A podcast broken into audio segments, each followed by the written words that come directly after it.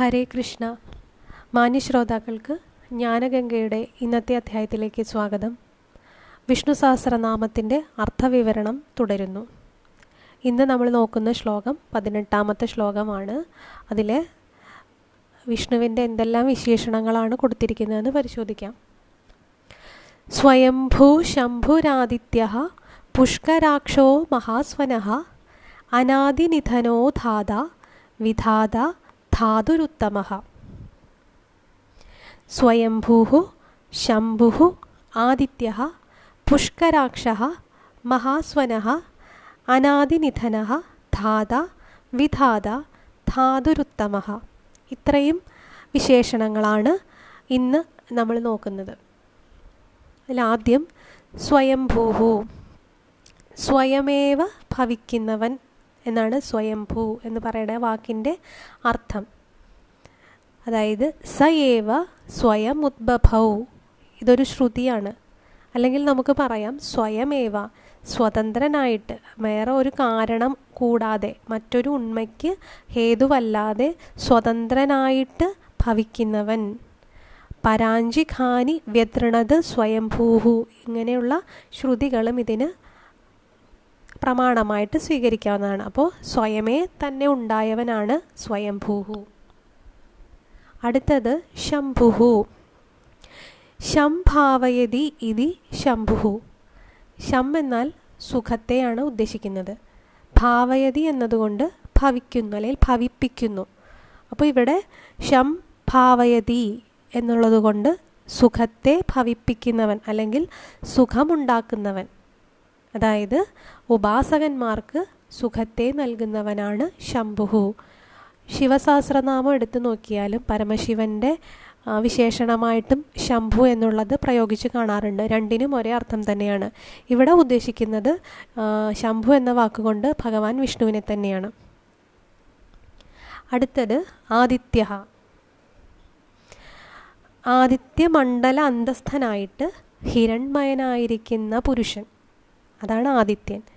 ആദിത്യാനാം അഹം വിഷ്ണുഹു എന്ന ഗീതാവചനം കൊണ്ട് ദ്വാദശ ആദിത്യന്മാരിൽ പന്ത്രണ്ട് ആദിത്യന്മാരിൽ വിഷ്ണു എന്ന ആദിത്യൻ എന്ന് പറയുന്നുണ്ട്. അപ്പോൾ പന്ത്രണ്ട് ആദിത്യന്മാരുണ്ട്. അത് ശക്രൻ ആര്യമ ധാത ത്വഷ്ട പൂഷ വിവസ്വാൻ സവിത മിത്രൻ വരുണൻ അംശുമാൻ ഭഗൻ വിഷ്ണു.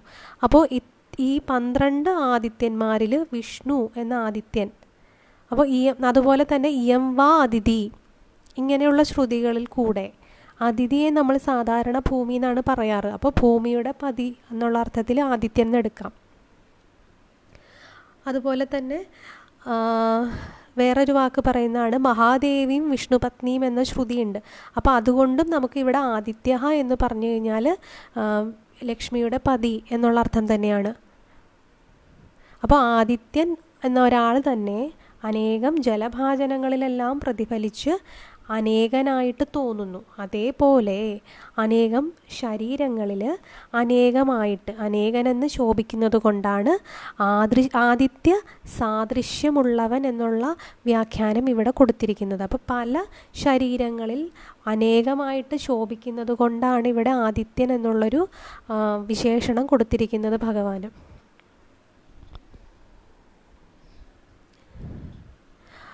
അതുപോലെ തന്നെ ആദിത്യ ഹൃദയത്തിൽ ഇതിനെക്കുറിച്ച് പറയുന്നുണ്ട്. ആദിത്യമണ്ഡലത്തിൽ പരിലസിക്കുന്ന സ്വർണമയനായ പുരുഷൻ എന്നാണ് പറയുന്നത്. യൻ മണ്ഡലം വിശ്വസൃജാം പ്രസിദ്ധം. ഉത്പത്തി രക്ഷാ പ്രളയ പ്രഗത്ഭം. യസ്മിൻ ജഗത് സംഹാരതേ അഖിലം. ച പുനത മാം തത് സവിതുർവരേണ്യം. അപ്പോൾ ആദിത്യമണ്ഡലത്തിലും ഇതേപോലെ തന്നെ പരിലസിക്കുന്ന സ്വർണമയനായ പുരുഷൻ എന്നുദ്ദേശിക്കുന്നതും ഇവിടെ ഭഗവാനെ തന്നെയാണ്. അപ്പോൾ ഇങ്ങനെ നിരവധി വിശേഷണങ്ങൾ പലതിലും പറഞ്ഞതായി നമുക്ക് കാണാം. അടുത്ത വാക്ക് പുഷ്കരാക്ഷ പുഷ്കരം എന്നാൽ താമരയാണ്. അക്ഷം എന്നാൽ കണ്ണ്. അപ്പോൾ താമര പോലെയുള്ള കണ്ണുകൾ ഉള്ളവൻ എന്നർത്ഥം. മഹാസ്വനഹ. മഹത്തായ സ്വനത്തോടു കൂടിയത്. ഇവിടെ സ്വനം എന്നുദ്ദേശിച്ചത് മഹത്തായ വേദങ്ങൾ ശബ്ദരൂപത്തിൽ ഏത് മുഖത്ത് നിന്നാണോ പുറപ്പെടുന്നത്. അങ്ങനെ അല്ലെങ്കിൽ അങ്ങനെ ആരാണോ ഈ വേദങ്ങളെ ശബ്ദരൂപത്തിൽ പുറപ്പെടുവിപ്പിക്കുന്നത്. അയാളെയാണ് മഹാസ്വനഹ എന്ന് വിശേഷിപ്പിക്കുന്നത്. അനാദിനിധനഹ. ആദിയും നിധനവും ഇല്ലാത്തവൻ. അതായത് ജനനവും മരണവും ഇല്ലാത്തവൻ എന്നർത്ഥം. ധാത. ലോകത്തെ ധാനം ചെയ്യുന്നവൻ. ധാനം ചെയ്യുന്നവനാണ് ധാതാവ്. ഇവിടെ ലോകത്തെ അനന്തന്റെ രൂപത്തിൽ താങ്ങിക്കൊണ്ടിരിക്കുന്നവനാണ് ഇവിടെ ധാത എന്ന് പറയുന്നത്. അനന്താദി രൂപേണ വിശ്വം ധാരയതി ഇതി ധാത. വിധാത. സ്രഷ്ടാവിനെയാണ് വിധാതാവ് എന്ന് പറയുന്നത്.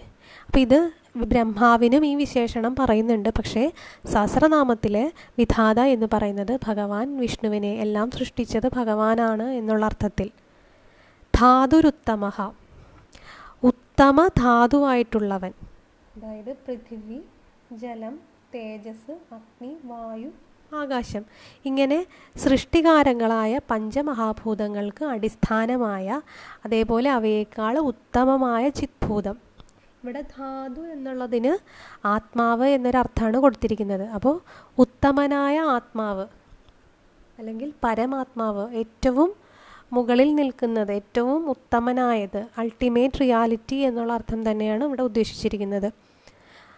അപ്പോൾ ഇവിടെ ധാതു ഉത്തമഹ എന്ന് നമുക്ക് വേണമെങ്കിൽ രണ്ടായിട്ട് പറയാമെന്ന് തോന്നും. പക്ഷേ അങ്ങനെയല്ല പദച്ഛേദം ചെയ്യാം എന്നാലും ഇതൊരു വിശേഷണമാണ് നാമമാണ്. അപ്പം നാമത്തെ സന്ധി ചേർത്തിട്ട് ഒരുമിച്ചാണ് പറഞ്ഞ പറയേണ്ടത്. അതുകൊണ്ടാണ് ഇവിടെ ധാതുരുത്തമഹ എന്ന് ഒരുമിച്ച് പറയുന്നത്. അപ്പോൾ ഉത്തമ ധാതുവായിട്ടുള്ളവൻ അല്ലെങ്കിൽ എല്ലാത്തിനും ആശ്രയമായിട്ടുള്ളവൻ അല്ലെങ്കിൽ എല്ലാത്തിനും ധാതുവായിട്ടുള്ളവൻ ആത്മാവായിട്ടുള്ളവനാണ് ഭഗവാൻ. ഇങ്ങനെയുള്ള വിശേഷണങ്ങളാണ് പതിനെട്ടാമത്തെ ശ്ലോകങ്ങളിലുള്ളത്. ഇന്നത്തോടുകൂടി ഈ പതിനെട്ടാമത്തെ ശ്ലോകത്തിന്റെ അർത്ഥവിവരണം നിർത്തുകയാണ്. നാളെ പത്തൊമ്പതാമത്തെ ശ്ലോകത്തിന്റെ അർത്ഥവിവരണം തുടരുന്നതാണ്. എല്ലാവർക്കും ശുഭരാത്രി.